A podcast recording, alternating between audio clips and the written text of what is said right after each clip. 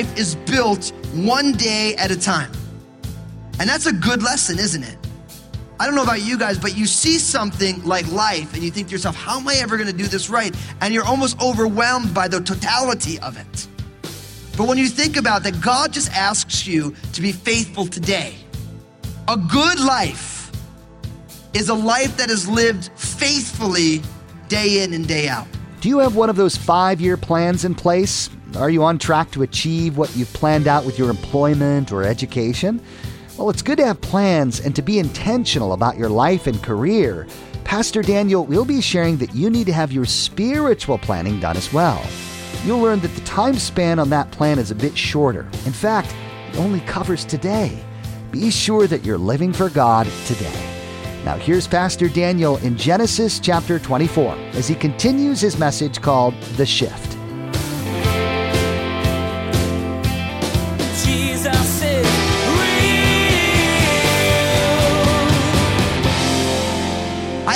Million ways to love on my wife by my cell phone.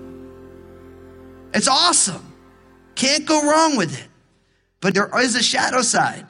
Because there's nothing worse than when I'm sitting downstairs and I decide I'm going to FaceTime my wife who's sitting upstairs. You know, it's like I'm texting my wife when she's upstairs and I'm downstairs. Hey, what are you doing up there? Oh, nothing. Just reading. What are you doing? Oh, I'm just playing my bass, you know?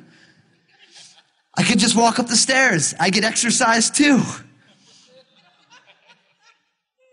But the reality is, is that we need to meditate on the things of God. We need to soak, to spend our hearts dwelling in God's word. I love this. Isaac is out there in the field, meditating, waiting on the Lord, bowing his heart and his mind before God. Now it's beautiful here because it, this end of this chapter is gorgeous in its simplicity. Rebekah sees this man in the field walking towards her and she dismounts herself off the camel. She asked the servant, who's this, who's this coming? He said, it's my master. And it's so simple. She took a veil and covered herself. The modesty of that culture. That was the style. Women were just modest in that culture. And so she veiled herself as a sign of humility and modesty. And I love this. They just meet. And in verse 67, the simplest discussion of marriage. Look at this. Isaac brought her into his mother Sarah's tent and took Rebekah, and she became his wife, and he loved her. Husbands and wives, listen, single people who want to get married, verse 67 is perfect. It's perfect. Look, brought her into his house, his mother's tent. He took her and she became his wife, and he loved her. You know, we could have a million marriage seminars, but none of it actually says it as good as that. Man, just love each other. Say, God, how do you want me to love this person?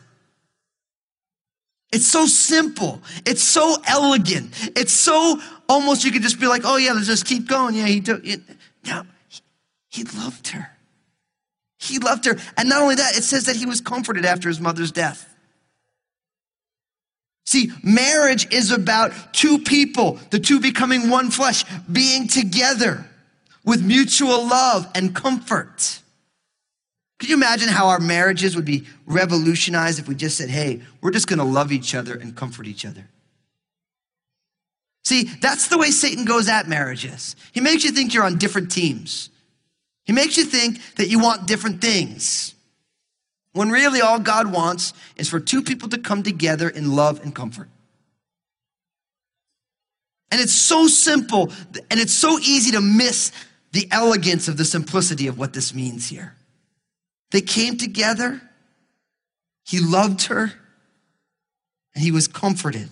Now, as we move into chapter 25, look at what happens.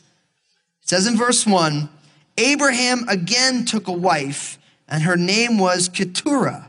And she bore him Zimran, Jokshan, Medan, Midian, Ishbak, and Shua. Jokshan begot Sheba and Dedan.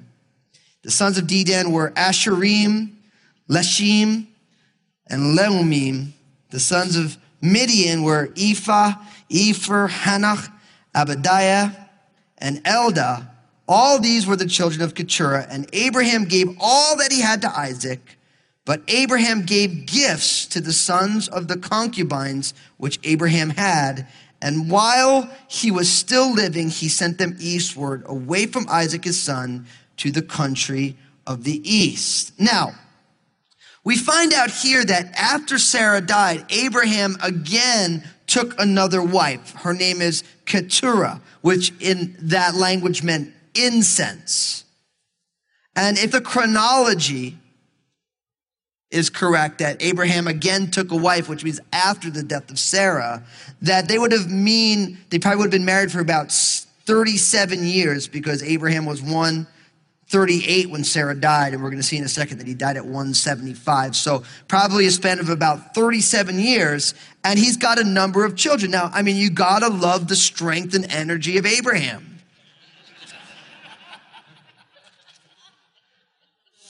I mean, I didn't write this stuff, but I mean, I'm, I mean, like you're just like, good on you, Abraham.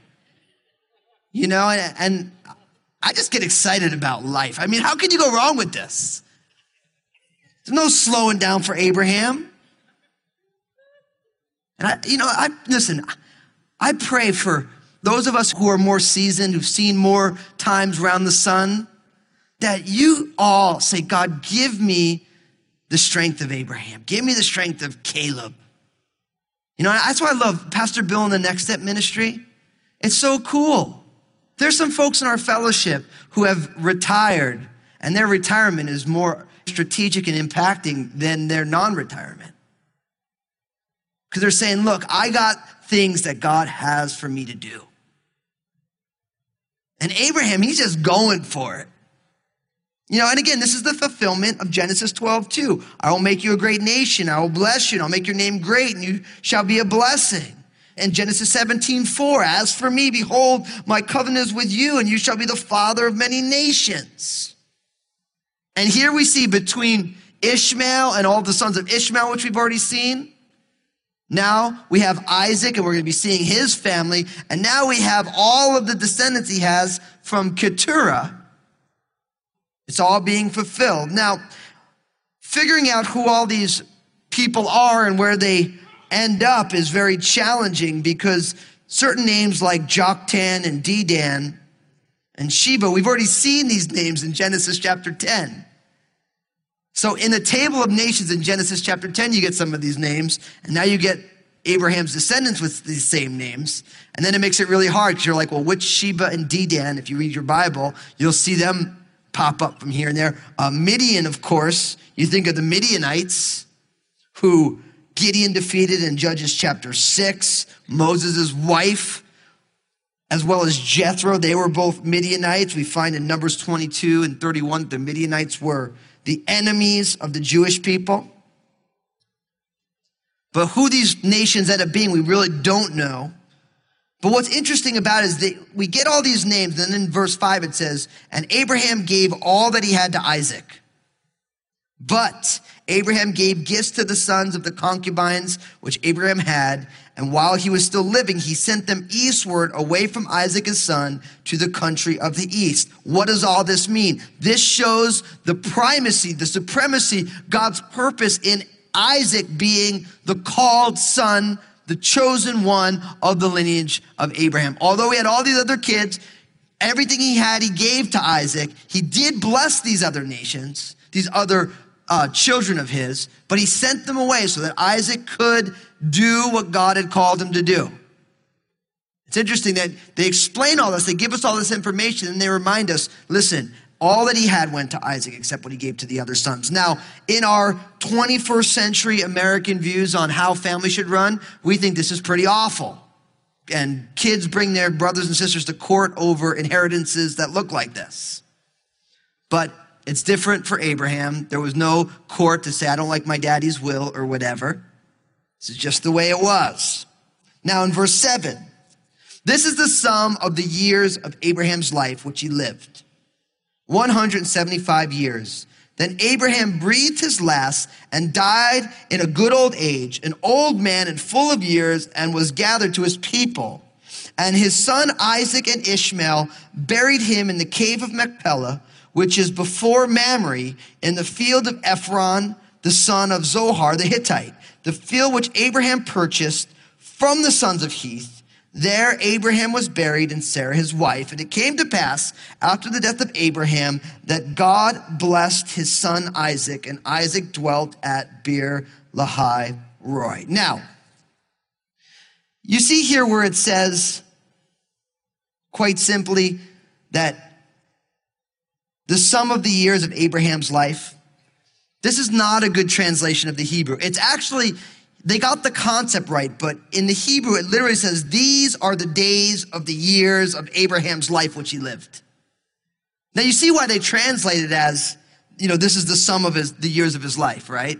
Could you imagine if you read, This is the days of the years of Abraham's life which he lived? But the rabbis love the original Hebrew because what it means is that a good life is lived a day at a time. They make a strong point that what makes a good life is not a number of years, but it's every day lived for God. That a good life is built one day at a time. And that's a good lesson, isn't it? I don't know about you guys, but you see something like life and you think to yourself, how am I ever going to do this right? And you're almost overwhelmed by the totality of it. But when you think about that, God just asks you to be faithful today. A good life is a life that is lived faithfully day in and day out.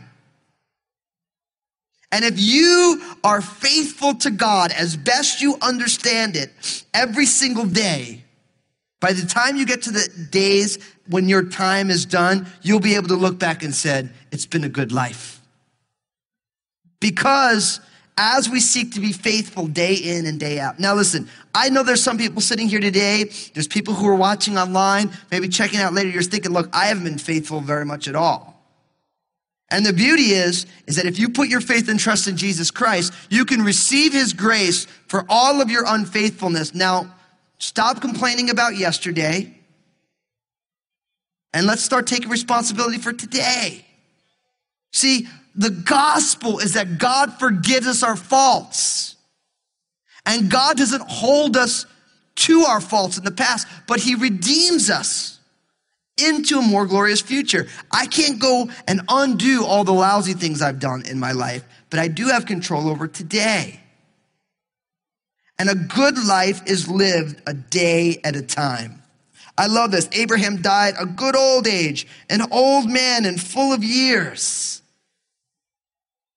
I think to myself, hey, if I'm going to go out, I want to go out like Abraham. You know, his life was full. He had God in his life. Could you imagine when Abraham was like 173, 174, looking back over his life? Lord, you gave me and Sarah a child when I was 100, she was 90. Lord, my son Isaac has grown up to be a godly man. Lord, you made me rich. You had me leave my family. I didn't even know where I was going. I pray that for each one of us as we follow God, that you can look back over the days since you began following him and you can see his fingerprints on your life. You can see the things that he's been doing. And that's a full life. There's nothing worse. Jesus said it this way What does it profit a man if he gains the whole world and loses his own soul? Could you imagine gaining the whole world and getting to the end of your days and saying, That's it? That's what it was all about? That would be horrible. That'd be horrible. We find out as we keep going that Abraham was buried in the cave of Machpelah. So that's the same place where Sarah was buried. The only land that Abraham had required during his life, this cave, a burial place. His only land in the promised land. Verse 12.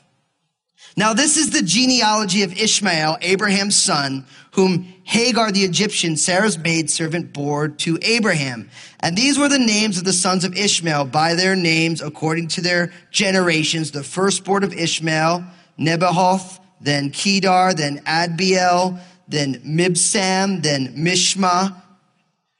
If you need some cool names, I mean, you guys got this here. I mean, Daniel, I like my name, but man, it's kind of played out, man. I want some Mishmas around here. Duma, Massa, Hadar, Tema, Jetur, Naphish, and Kedema. That's a good one, right? Hey, Lynn, what do you think? Kedema Fusco? Maybe? She's just like, Daniel, no, don't do it to me. Don't do it. Let's keep going. Verse 16. There were sons of Ishmael, and these were their names by their towns and their settlements. Twelve princes according to their nations. These were the years of the life of Ishmael, 137 years. And he breathed his last and died and was gathered to his people. They dwelt in Havilah, as far as Shur, which is east of Egypt as you go toward Assyria. He died in the presence of all of his brethren. Now you see this. We just went through the genealogy, the generations of Ishmael. We find that as promised, Ishmael was blessed. There's 12 princes. Here, we find out that they dwelt east of Egypt. So we all know where Egypt is in northeastern Africa. So they dwelt to the east there. In verse 19, it says this, this is the genealogy of Isaac, Abraham's son. Abraham begot Isaac. Isaac was 40 years old when he took Rebekah his wife, the daughter of Bethuel the Syrian of Padan Aram, the sister of Laban the Syrian. Now, you notice here in verse 19 that Isaac is linked to Abraham twice. Again, pointing once again to God's choosing of Isaac to be the son of promise. I think it's interesting that we keep coming back to this. We keep seeing this. And I think it's important that that's the case because I think that God knew that at some point a prophet named Muhammad was going to come and say that God's chosen lineage wasn't Isaac, it was Ishmael.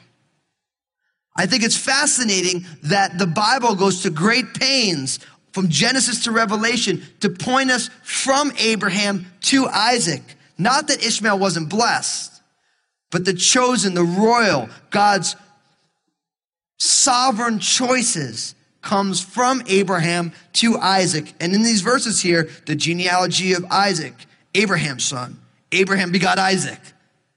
And I always say that when the, when the Holy Spirit is redundant, it's because he knows that we're thick headed and sometimes we need to hear it twice. Do you guys ever feel like that?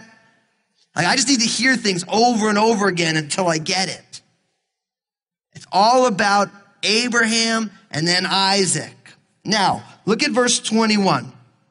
Now, Isaac pleaded with the Lord for his wife because she was barren, and the Lord granted his plea, and Rebekah, his wife, conceived. Now, verse 21, like Sarah in Genesis 11, they're having fertility problems.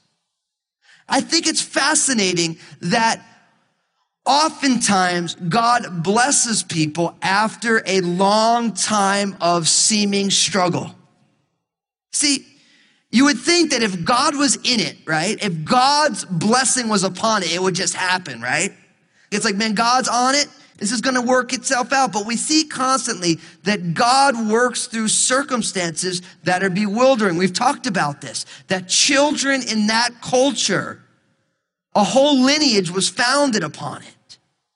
And so when Abraham is not having a son, or any children, that's a bad thing for his family. Now, of course, we have Isaac, and Isaac is married to Rebekah, and they're God's promised one, and now they're having a problem getting pregnant. And I just want to say this, because I am quite sure there's people in here today, people listening wherever they're listening, that you are in this kind of a situation where you're just like, this is not going well. And it's important to remember that if you are struggling or if you are in a predicament, then you are a prime candidate for a miracle. Because if everything is going well, you have no need of a miracle. But if you are in one of those situations where it just, I don't know how this is going to work out, it's not going to work out, how is this ever going to happen here? Then you're a prime candidate for God to do something pretty awesome. So it's all a matter of perspective, really. When you look at your circumstances and they look dire and you stare at your circumstances, it's dire. But when you take your eyes off of your circumstances and with the eyes of faith, you let your heart behold who God is for us in Jesus, then all of a sudden it's full of hope. God, you can do anything. God, how do you want to use this circumstance? What are you trying to teach me? Through this situation, God. Why is this happening? Because I know that all things work together for good. Romans 8:28. It never falls out of your Bible between 827 and 829 when situations are bad. Lord, I know you're going to use this for good. I just don't understand what you're doing. So Lord, while this is happening, bear the fruit that you want to bear in my life. Look at the fruit that God bore in their lives through this predicament. Because look at what it says here. It says quite simply this. It says in verse 21, now Isaac pleaded with the Lord for his wife because she was barren. Now, I don't know about you guys, but Rebekah's barrenness was an opportunity for Isaac to plead for his wife. Oh. Do you ever realize that sometimes the only reason, and I don't think it's really the only reason, that God allows us to go through trial is so that we'll call upon his name. Because you know what it's like when everything's going well, you don't really need to call on his name. You're like, Lord, this is pretty cool. Thank you very much. And we enjoy the blessings. But when things get bad, then we're calling out the prayer warriors, right? We're calling up everybody. Hey, can you pray with me? Hey, you're at every prayer meeting. Lord, you got to do something in my life. And that's not a bad thing, but we need to keep that same heart posture when everything's going good. Because the, the blessing of seeking God is what? Is finding Him. The blessing of seeking Him is finding Him. So in the midst of this bad situation, Isaac begins to plead. And again, we, I mean, what a great, what a great application. Husbands, when was the last time you pleaded for your wives? When was the last time you pleaded with God's blessing? You single guys, when was the last time you began to bombard the throne of grace in intercession for your future wife? I call that getting prayers stored up in the bank. That's some wisdom for single guys. Man, you're just like, Lord, whoever that girl is, man, let her fall in love with you because she's going to need you so much when she meets me.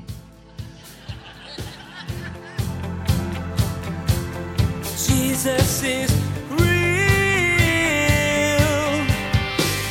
Pastor Daniel taught today about the death of Abraham. Even though Abraham remarried and had many more children after Isaac, he never forgot the promise God made to him and Sarah.